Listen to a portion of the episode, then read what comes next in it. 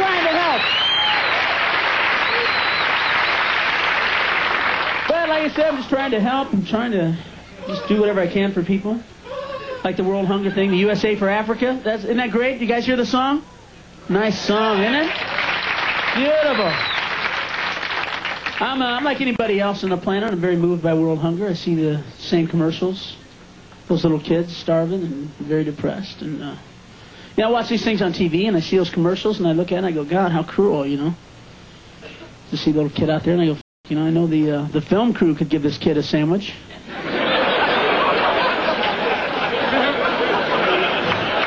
You know the kid's not out there, uh, you know, filming a letter from home with a Betamax, huh?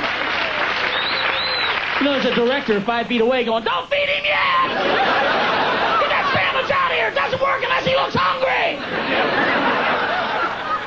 not trying to make fun of world hunger. Matter of fact, I think I have the answer, because I spend a lot of time working it out. And uh, if you want to stop world hunger, stop sending them food.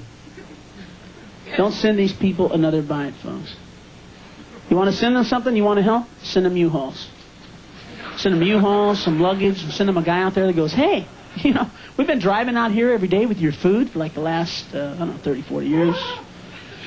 Were driving out here today across the desert, and it occurred to us there wouldn't be world hunger if you people would live where the food is! You live in a desert! Understand that you live in a f desert! Nothing grows out here! Nothing's gonna grow out here! You see this? Huh? See this? This is sand. Yeah. It's sand. You know it's going to be 100 years from now, huh? It's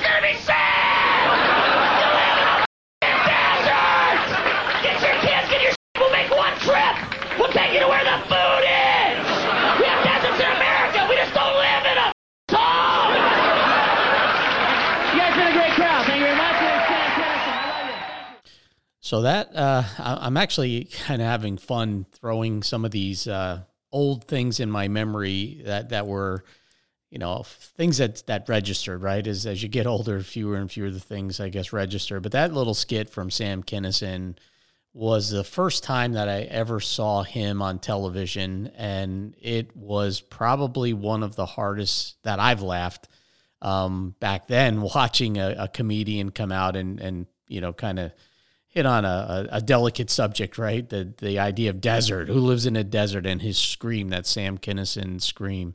Uh, I played that for a reason today, and and it, there's a story behind this, and there's several stories, and and those of you that have, have kind of found these podcasts of interest, you know, I'm I'm kind of a storyteller. Well, what I, I wanted to do is is bring something else into your mind to be thinking about as you try to forecast your future and again, baby boomers, hello. If you're not a baby boomer, not much of this or much of this really matters yet, um, because you'll you're too you're too far away from the day when you have to start having your retirement plans become front and center. But the baby boomer, this is really important stuff because we're we're looking at about a 20 year run of, of what we want to be happy and, and do all the things that we work so hard all of our lives. And hopefully that includes helping the next generation out a little bit. I think that's going to be a big part of what boomers have to do as they get older and as the headwinds get even more and more uh, severe here in the United States and the rest of the world for that matter. So, what's the relevance? Sam Kinison saying, "Get out of the desert." you know, it's sand. It's always going to be sand, and and and it's kind of a telling thing when you look at one of what I believe is one of the biggest crises that is starting to form in the country, and that's Lake Mead. Um, I, I refer to Lake Mead when I'm talking to people, you know, individually when I have my conversations with folks. I, I refer to it as the silent asteroid. And, you know, when we think about asteroids, we all picture Bruce Willis, you know, going up and facing that gigantic rock coming towards Earth to to basically destroy Earth. And, you know, he sacrifices himself to to blow up uh, the asteroid and save the planet, and the guy gets the girl, and everything is great, right? That's how the movies work out. Um, but that's not what Lake Mead is. It's not an asteroid. It's not something that we can look. It's a that movie that just came out that uh, I watched because I heard people kind of make you know kind of making fun of it. Uh, don't look up, right? The idea that an asteroid's coming, and if you just don't look up, it's not going to matter. And and people actually were doing it. Um, it was it was really a satire on how government tries to steer our focus onto something else, and the way they handled that disaster is just told people don't look up. if you don't look up, it's not an asteroid. You know, it's like Brody. It's not. It's only a uh, an island if you look at it from the water in, in Jaws. So when I talk about this silent asteroid, I, I think we have to start really taking it into our our process of following as far as how does it impact our future. Now, to talk a little bit about Lake Mead, I, I have some stories that go along with Lake Lake Mead, and I, I think it's it's a uh, it's a topic that I, I find incredibly interesting, and I, I want to share with you some facts. First, some facts about Lake Mead. Number one, it's the largest man made reservoir in the United States, and it has a surface area of over 247 square miles. Uh, was created in 1935 with the building of the Hoover Dam, which holds back the water from the beautiful and magnificent and life sustaining Colorado River. And what I didn't know when I started putting this together for today's podcast is that there's 15 dams on the Colorado River. So if you want to talk about one of the most important natural resources in the United States, the Colorado River is right up on the top of them. It's it's massively important and it basically sustains the whole southwest of the United States. Now, Lake Mead, so just a little bit more facts. Lake Mead was named after the U.S. Bureau of Reclamation's Commissioner Elwood Mead, uh, who reclaimed the land between 1924 and 1936, just before he passed away in 1936. So they named the lake after after Elwood Mead. Now, people always talk about all the towns and cities. I, I live here in in uh, New York, where there is literally a town upstate from uh, not far from where I live that's underwater, right? So they sacrificed a town and houses to build a reservoir because that's how you create reservoirs. You dam waterways, and you know through engineering, they say, okay, once you dam this thing up this high, this many acres will be flooded.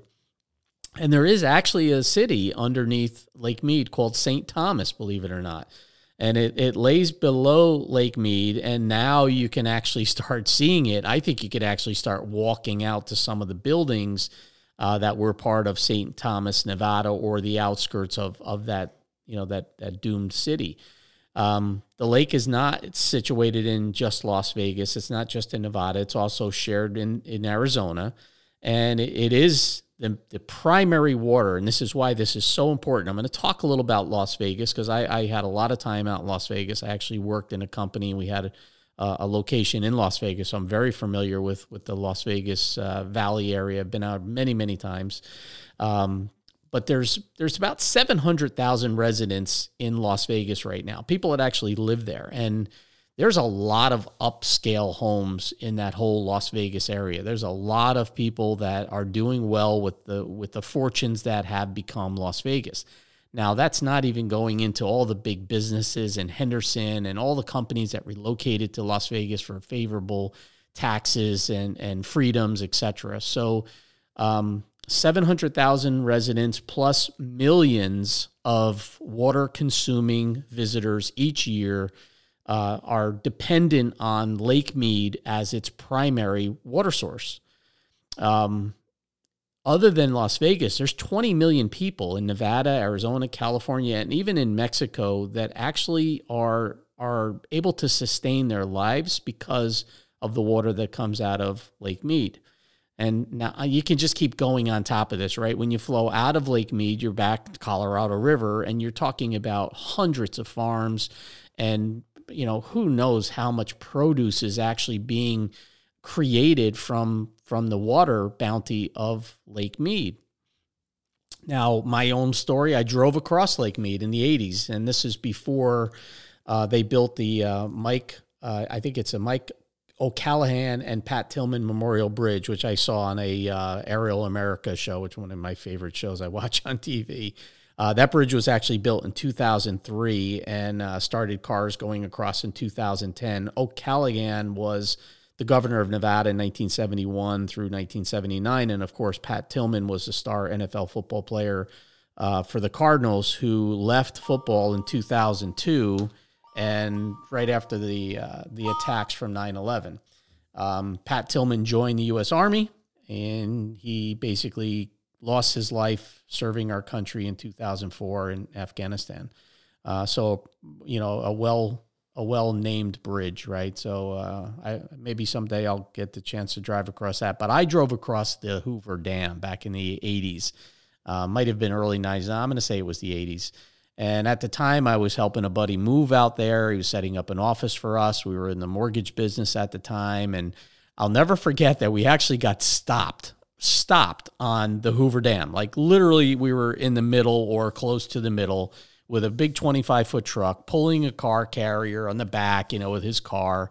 And I actually got to, I, I, was able to get out of the truck and walk both sides of the dam, look down over the water coming out of the dam and, and look at the, you know, the beauty of Lake Mead, which at the time was full. You know, this was a, a time when Lake Mead was at its peak. It, it filled up. It was, you know, I forget how many feet of water it was that was in the in the reservoir, but you could look out and just see the tops of where the water would flow into the uh, the tubes that would run the great big turbines, which basically became one of the primary sources of electricity for all of Las Vegas and and others. Um, the, the the the hydroelectric that comes off of Hoover Dam is is impressive so when you look at the Hoover Dam, you have to consider that as the endpoint of Lake Mead. So I've been there, saw that. I've actually been on Lake Mead. I went out, you know, boating on it with a friend, and and it was just a beautiful, unbelievable lake. When you realize that you're actually boating around the tops of mountains as opposed to the bottoms of them, that you would, you know, riding a, a stream or whitewater rafting, you're actually boating around the tops of these little mountains. So the the Hoover Dam, that's your endpoint, and then the starting point is you could f- read about this in in the Deserve magazine, uh, Rocky Mountain Cry, the story that I wrote about my trip to Colorado, which I talk about all the time because I I loved it that much and it made that much of an impact on my life. But when we were there, we did the Continental Divide, and that is where the Colorado River starts. There is no Colorado River east of the Rocky Mountains when you go to Colorado. It begins there. And and the interesting story about the Colorado River that I actually didn't know at the time and I had to really think about it. My son brought his drone along with him and and he was taking some beautiful drone pictures of the park. Um, this is before I guess everybody was just, you know, you can't fly drones. He he had some magnificent pictures. One of them is is behind my my desk here that uh, if you're ever watching one of our webinars, you'll see the picture of, of the top of the Continental Divide. But on the western slope, the reason they call it the Continental Divide is because it is the split between water when it falls from the sky. If it falls on the west side of the Continental Divide, it serves the west part of the United States. It does not go east. Water that flows on the other side goes east, and that's why they call it the Continental Divide. It's not the division of the country in half, it's, it's the water that falls from the sky and how it's divided. But my son, his drone, like uh, kind of bugged out a little bit, and it actually went down and, and landed on a bog. but the bog was on the other side of this little creek. And when I say creek, I'm maybe 10, 15 feet wide, nothing major. And of course, he was not going to leave his drone there. So he hiked up his pants to about his knees and he walked through this ice cold water because it was snow melt. It's pure snow melt. And he walked across the water and he got his drone. And I said, Hey, Brett, you know, you just walked across the Colorado River. And it was, everybody's like, No, it's not. I go, Yeah, that's the Colorado River. I said, That is the river that feeds Lake Mead and, and basically sustains 30, 40 million people in the United States. So I have a I have a connection to this river and to this dam and to that lake and I also have one of my best friends lives in Las Vegas, and he and I have had the conversation more than one time um, about getting out, getting out now, right? So he he lives there. He bought a house there. He's been a very successful um, real estate mogul by way of serving our country. He's a uh, retired Coast Guard officer and he's lived in many different places. He's been in Alaska, he's been in Western New York, and, and some of the worst places when you think about serving your country as far as boredom. I could remember some of his phone calls from from uh, Ovid, New York, where he was just losing his mind watching clocks and dials, and then serving in Ketchikan, Alaska, where it would be just downpouring. When he would call me, I'd say, Are you in the shower? And he goes, No, it's been raining, and everybody here wears yellow boots. it was just crazy. But uh, he lives in Las Vegas now, bought a house there. And, and, you know, when you serve and you travel around the country like he did, you become a little bit of a nomadic residents. You move state to state and you, you buy houses, and he's done really well with that. But now he's in Las Vegas and he's trying to convince his wife that they need to sell and get out. And it's because the place is going to run out of water. Sam Kinison screams at this point, right? It's running out of water. These people live in a desert and their reservoir is going dry. so he's trying to convince her, let's sell this house why people are still crazy enough to move here and get the hell out. Let's go where there's water, right? Where, hey, go where the food is. Well, go where the water is. And he gets it. He understands science. He's he's obviously because of his role in the Coast Guard, very familiar with with water and waterways, etc. So, you know, I, I listened to him and, and I, you know, I, I looked at it and I said, well, this is just about Las Vegas and maybe some Arizona.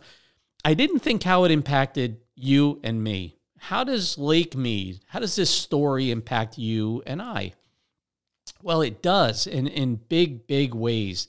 That silent asteroid is likely going to hit in the next 10 years, and I think it might be less when the government talks about long range forecasting being two to five years, which is what they're they're talking about with Lake Mead, they're basically saying, "Hey, everyone, don't worry, don't look up, or don't look over there at that that that draining big lake of water."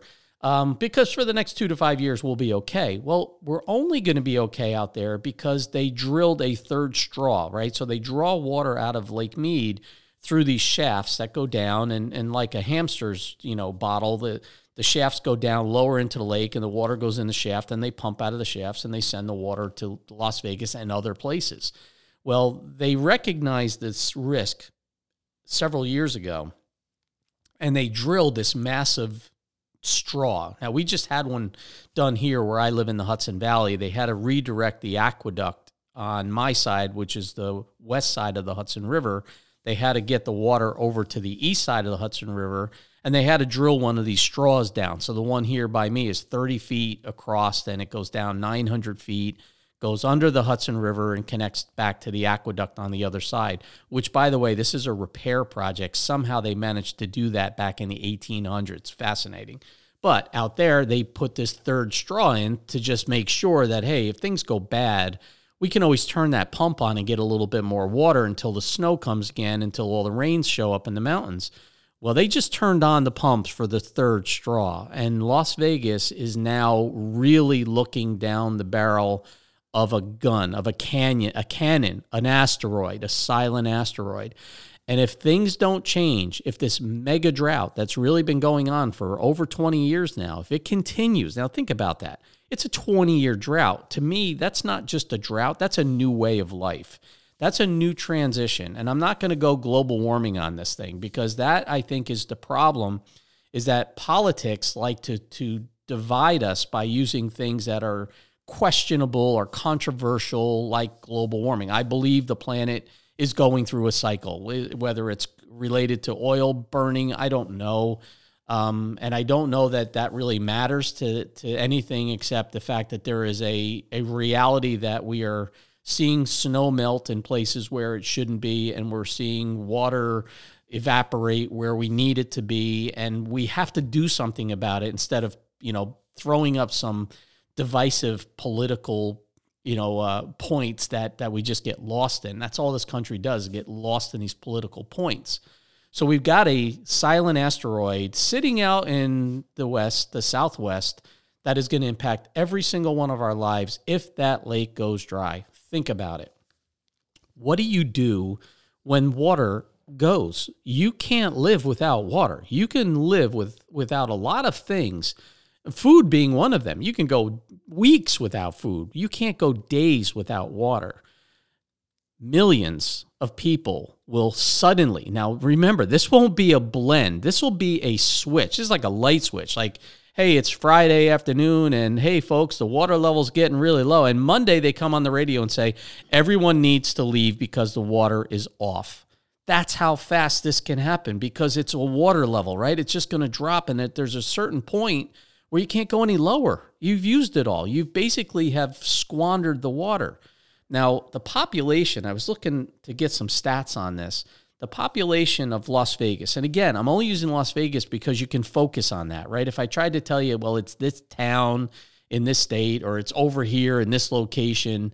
You have to understand that Las Vegas we can quantify because if you go there, it's in a bowl, right? It's the Vegas Valley. You can see all of it. You can go up on the mountain, Mount Charleston, and see the entire Vegas Valley. Um, sometimes that's a little scary because there's a green dome that goes over Las Vegas during the summer when it gets really hot, and that's all the pollution locked in. Uh, pretty gross when you look at it. It's like the Emerald City because of the green smog. But having said that, imagine the day that the light switch gets thrown and everyone has to leave. Think of the economic impact. Now, I'm not even talking about the food shortages, the farming shortages, all the agricultural sh- shortcomings that would happen if this Colorado River can't furnish the water for all the demands because we just kept getting more and more population in deserts. Phoenix, Arizona, we're building in deserts, folks. It's it's Sam Kinison. We just need him to come back and, and go into Washington and just do his scream in front of in front of Congress and say, "Why aren't you talking about this? Why are you talking about all these other silly things? Why aren't you talking about the fact that we have a silent asteroid out west that's going to destroy this economy?" And it will. So when is the question, right? It's uh, we get so caught up in the minutia of the markets, and I'm gonna do my market thing in a few minutes. But I wanted to talk about this because it needs to be part of your thinking process as we take the threat levels, we have to stop looking for the good things. We can't we can't just focus on optimism and hope that our retirements and our monies and our families are going to be okay because something's going to get better and we have to look at the facts that surround us. I'm throwing another fact at you that there could come a time in the next 5 to 10 and no longer than 15 years if the weather patterns don't change dramatically and if they don't stop using water. Let me give you a stat of what came out of this meeting in Congress. And this I'm, I'm citing this from an article written by uh, Janet Wilson, and she works for the Palm Springs Desert Sun. And she basically said, this is crazy, that um, a congressional official, I guess they didn't put the person's name on, so a top federal water official told Congress on Tuesday. Now, this was printed on June 14th, uh, 2022. Uh, a federal water official told Congress on Tuesday that shortages on the Colorado River system have taken an even grimmer turn, with a whopping 2.2 million to 4 million acre feet reduction of water use needed by 2023. So let me unpack that one for you. So 2 million to 4 million acre feet. So how do we put that in perspective? the state of of Rhode Island, uh, better yet, let's use Delaware. So Delaware, I looked it up. Delaware is one million five hundred thousand square feet. So it's right in between this number, right? So that no, actually it's not. It's less than the low end. So they said two million to four million. So the whole state of Joe Biden's beloved Delaware is less than the low number that she just mentioned. You'd have to pile a foot of water on the entire state of Delaware that's what they have to cut from their usage by next year, by 2023.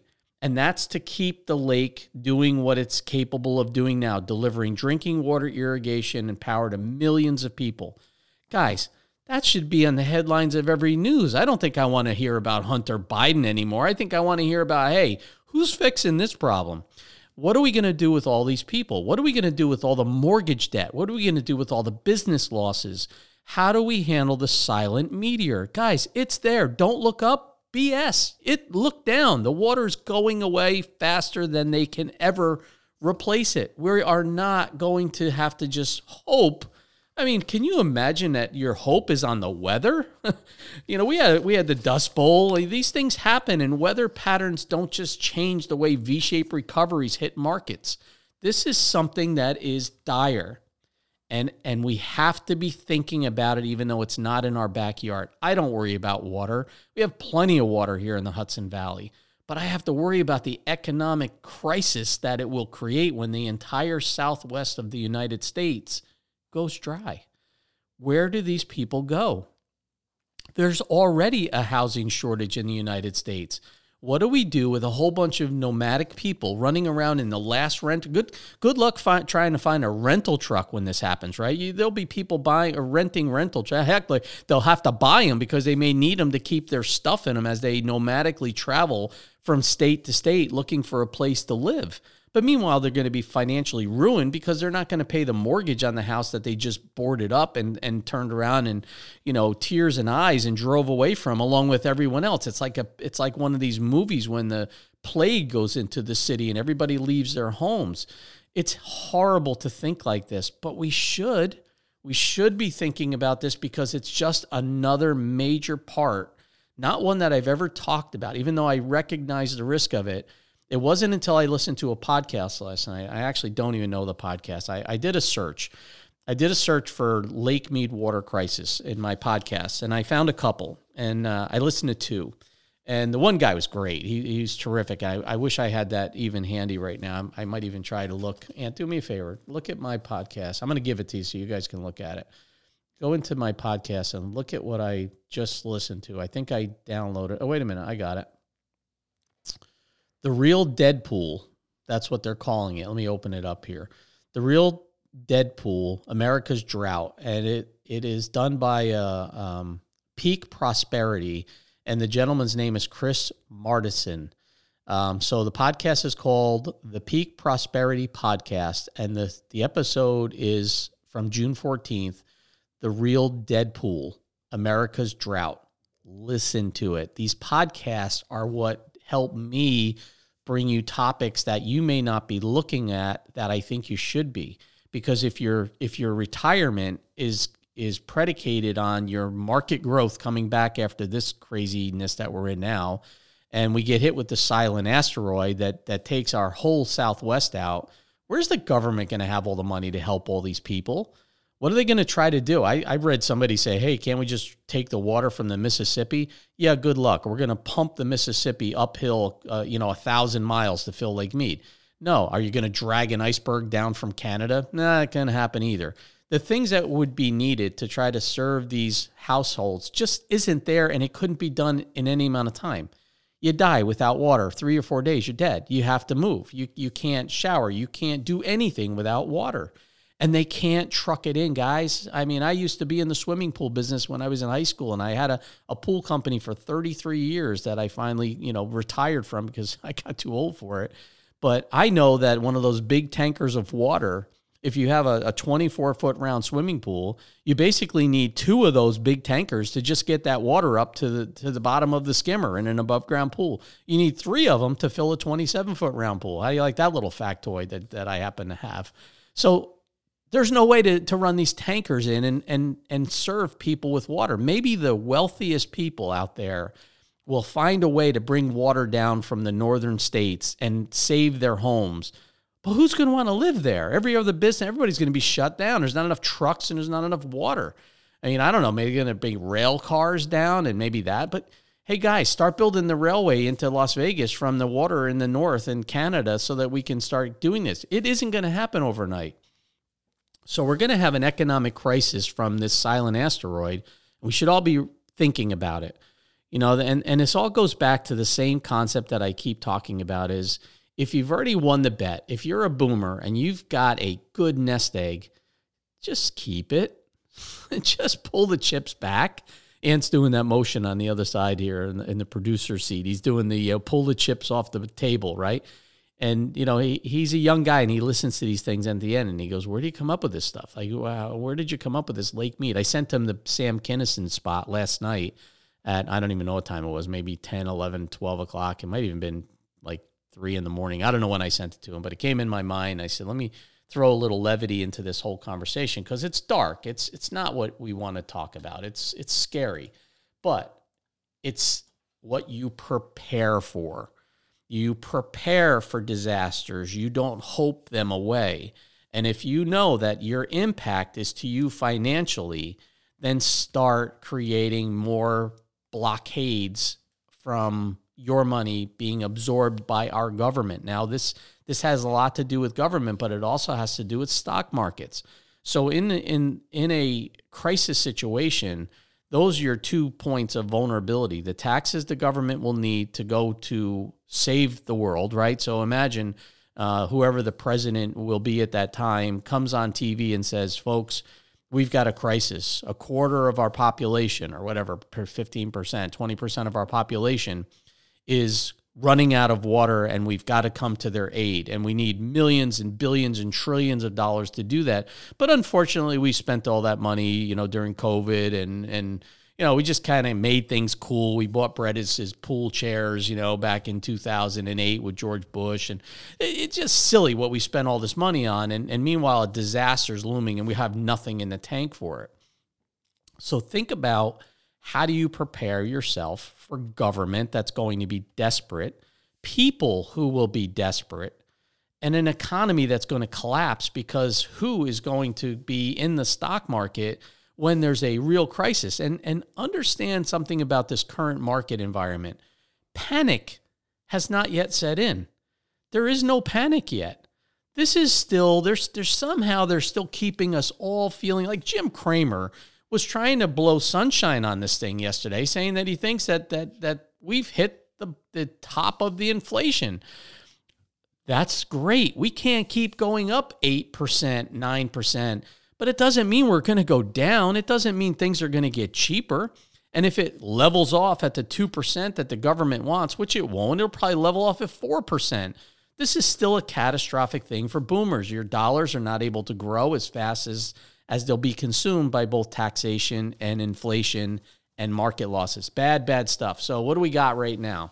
So, it takes the market a little while to digest the, the, the news of yesterday. So, the Dow right now, it's, and by the way, I'm doing this on Thursday because tomorrow is, uh, I, I, just had some time today, had a couple cancellations, and, and this whole thing has just been eating at me. So, I, am I'm, I'm doing this on Thursday today, uh, this week instead of Friday but I'm I'm not known to keep a very good schedule on when I produce these podcasts. But I'm I'm now speaking to you. The recording is being done at 10:52 a.m. on July 14th, and this is Thursday. And I'm looking at the market. So the Dow Jones Industrial Average is now down uh, 542.78. It's now at 30,230, guys. We might just be dipping the toe into the Dow 29,000, maybe as early as today. All we just need is an 800 point day down, and we're in the 29s. NASDAQ down 168. We are at 11,000. We are now staring down the 10,000 point range. Uh, within reach today, with within reach by 78 points, we're down below 11,000 and the S&P is now down to 3 uh, 3,738 points um, down currently 63.51. Wow, none of this is good stuff, but somehow, somehow, panic hasn't yet set in. Now I'm happy for that, but I, I know there's many of you out there because I, I do have the the honor of speaking with a lot of you. I started a campaign here and I absolutely love it. I, I've got I've got people that get it, and I go home at night and say, "Wow, I think I just might have helped a whole family and I look at it that way. I don't look at it as, hey, I'm helping somebody that's got a lot of money keep it. I'm looking at it as I'm helping a family that is going to be able to navigate the potential disasters that lay in front of us. So, how would you like to go home with that every night, right? That feels pretty good. But then there's other times when I go home saying, I, I can't believe I'm going to watch a person potentially blow their entire legacy for generations because they're keeping the foot on the gas pedal because they believe that there's some kind of good light in the tunnel of things that lie in front of us. Well, you know, take Lake Mead, take the silent asteroid, throw that into your long range forecast and say, how do we fix that one? How do we fix a, a you know a, a, few billion dollars worth of mortgage debt that will go bad? If you got a million homes out there, you know, and do this calculation for me. Take a million homes and average them at um, 700 I'd make them 500 grand. Take a million homes $500000 mortgage. Let's just say what that would that number would be. Because guys when they leave like i said it'll be a wagon train. It, there will be a need for the military to come in and use trains. And it's going to look like when people were leaving ukraine except it won't be bombs. It'll be famine. It'll be it'll be drought. It'll be you know out of water. There won't be you won't be able to find a bottle of water in a store anywhere in the United States. It'll all be shipped out west when Lake Mead goes bad. So Ant just ran the numbers 100,000 million billion. 500 billion dollars worth of potential mortgage debt could just go poof, you know, if, if, and I'm probably, you know, a little high on that, but eh, think about those things. We, we have to be, as baby boomers, we shouldn't be looking for rays of sunshine. We should be looking for threats. What are the threats to our lifestyle? What is the threat to our families? What is the threat to our children and grandchildren? Are they real? Are they present dangers? And are we being responsible to that? And if we're not, why, number one, and how to change that? And fortunately for for some, uh, you know, that listen to this podcast, I, I haven't been coined a lunatic yet. I haven't seen that by anyone, and no one's really called me that. I think a lot of people find what I talk about logical, and that's why I think so many people are are finding this podcast and, and tuning in and listening to it, and you know, once in a while shooting me that email saying, "Hey, where, where's the podcast this week? What happened? Why, you know, you're not doing them anymore." But no, I'm going to keep doing this. I'm going to keep talking about these things. Let me check out my. Uh, by the way, silver was a good, good thing to be looking at, and uh, I think I missed it. I was I was hoping to get silver at eighteen dollars, but I believe I'm going to do a couple checks here for you guys because I also um, set a, a stake in the ground. So silver's at eighteen dollars and thirteen cents right now. So I'm dollar cost average around twenty four bucks. Um, so going for silver, 18 or lower, going for silver. How about oil? Where are we with oil? I keep talking about oil being the linchpin to this whole thing. And our president is out trying to beg, borrow, and steal for oil as we sit here on some of the largest reserves in the world under our beautiful country. Oil is now crashing. Oil is now down to $92.22. It's down $4 right now. What does all this mean? What it means is that everyone is starting to come to the realization that we are not only approaching, we're probably in a recession. And remember, I defined a recession a little bit differently than than the uh, than what the economists do. The recession is the pain of the consumer, and we're in it. We're feeling it. Uh, I went to Home Depot. Another little quick story. I'm building my own uh, old fashioned screens for my house. I didn't want to replace my 100 year old windows. So I'm building my own window screens because I bought these wonderful inside storms. They're, they're crystal clear plastic. If anybody out there has a old home and they don't want to rip out their 100 year old windows, but they want energy efficiency, shoot me an email and I'll tell you exactly where the company is. Interestingly, they're in Las Vegas and they build these inside screen windows, but it, when you put those in, you lose your screen on the outside when you take off the ugly storm. So I, I'm building uh, what, what looks like an original type of screen window by hand. I'm, and they're beautiful. But when I went to the store the other day, I wanted to build them out of cedar because cedar's strong and it's light. And so I went and I bought five cedar two by fours, and then I bought eight eight foot lengths of this cheap plastic door insulator. And the idea was I wanted to wrap the edges of these wood screen windows. So I, you know, I made a saw curve all the way around, put in this this expanding plastic or foam inside some kind of vinyl. And the idea was to slide them in so they'd be bug tight, airtight, whatever. Screens, I guess they wouldn't matter if they're airtight. I spent $216 on five two by fours and eight of these little tiny plastic insulators that clicked into this saw curve. And inflation hit me. And today, because I didn't like the way they looked, I took seven, I took six back because I used two, determining that I didn't like it. And I took them back this morning and I said to the girl, I said, Can you believe these stupid things are 15 bucks a piece? And she goes, No. And they were, they were $15 a piece. What's the point? Inflation is hitting us all. Consumer credit is going down. That's not because we're doing better, it's because we're running out of money. The consumer is what your eye should be on, not Jim Cramer, not all these pundits on CNBC and, and Fox Business News. These people are just trying to keep you watching. It's a ratings game, right? They got to keep you watching. They're sure as heck not going to keep you watching if they t- cause you to, to panic and go take all your money out of the stock market. That's just not what they're going to do. It, it would be irresponsible for them in a way, but as a fiduciary, it would be the right thing to do. They're not. They're they're TV personalities. So we've got a, a world of pain going on here. Gold has has underperformed. It's down to seventeen oh five an ounce for gold. Um, I'm glad when people ask me about gold, I said too too risky. It's let's check out the uh, the other thing that was supposed to be brilliant, which is the cryptos, right? So I'm going to check out crypto just for the heck of it. This might be a scary number.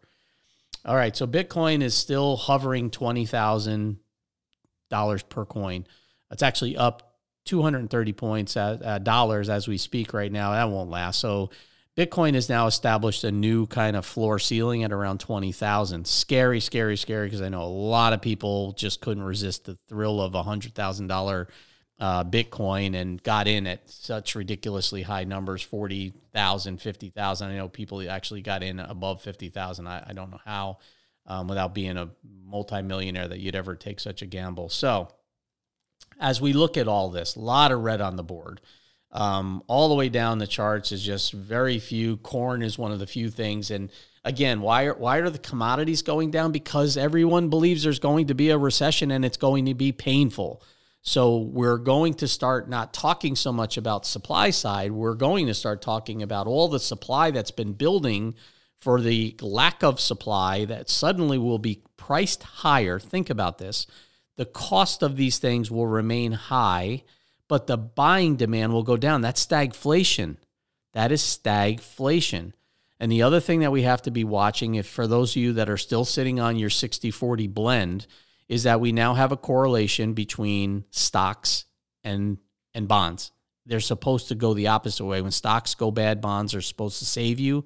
They're correlating. You're, you're watching your stocks go down and your bonds go down everything is not what it used to be, guys, and it, it's a wake up call. You remember I said you, you when you're driving down the road, and how many of us have done this, and you miss your exit, and stubborn guys like me, this is before Waze, you just go to the next one, right? And oh darn it, I missed that one. I've done this driving home from Florida when I get tired, you know, and I'm like, okay, I'm gonna get off the next exit, and I didn't have much gas in the car, and you just start lolly, you know dreaming or listening to a podcast and you zip past that exit and you say, ah, I'm not going to turn around. I make the next one. And it's like the, the, the, uh, I mentioned this yesterday on a call with a, with a, a gentleman. I said, remember the Seinfeld episode where Kramer was trying to push the limits of running out of gas in the car? Uh, just keep go for it. so you're, you're, you have exits that happen when you have markets that are potentially going to go down through a deep, long uh, let's call it correction. Uh, starts off as a little crash. Panic has not yet set in. Panic will set in shortly. Panic is is coming. Panic will make deeper falls. Um, but we've got a lot of hope out there to keep the markets propped up that this is going to be over in a matter of time. It's not. There's too much bad. There's too many things that went wrong. There's too much debt. There's too many instabilities. There's there's God, we haven't even started talking about all the, the, the challenges that come along with China because we've been focusing on Russia and Ukraine. Not trying to bring you down, trying to help you change your focus and what you should be looking on, looking at as an investor who's who's now probably in the prime of your investment years based on your accumulation years and now your golden years. And my suggestion would be look wide, look for danger. Don't look for opportunity and and wonderfulness. Don't use hope as your strategy. I hate that cliche anymore but so many people say it but it's very appropriate. Look at what's a danger in front of you. How is lake mead going to affect you five years from now? Where will you be in your retirement if the silent asteroid hits? So with that said, uh, hope you enjoyed the, the the look back on Sam Kinison, the late Sam Kinison, brilliant comic. Um, I hope you found the Lake Mead factoids of interest. I hope the whole thing is is just making you think a little bit differently. And until next time, and maybe I'll have some positivity. I'd like to actually talk about some success that I'm seeing, and I'm going to ask a few of these people I'm working with now if they wouldn't mind me sharing some of their stories, not their personal information, but some of their stories, because there are people that have just I have people right now that are looking at every day with excitement and, and wide open eyes, and I have other people that are ducking, hoping that the uh, the financial asteroid doesn't hit our, our heads here in New York. So, on that, everyone have a great weekend. Stay healthy, um, and uh, hopefully you'll you'll tune in next week. And I'm not losing you because I'm I'm a negative Nancy here. So I'm Brett Sasso. Deserve podcast. You deserve an amazing retirement. Let's go get it. Stay well, folks. Thanks.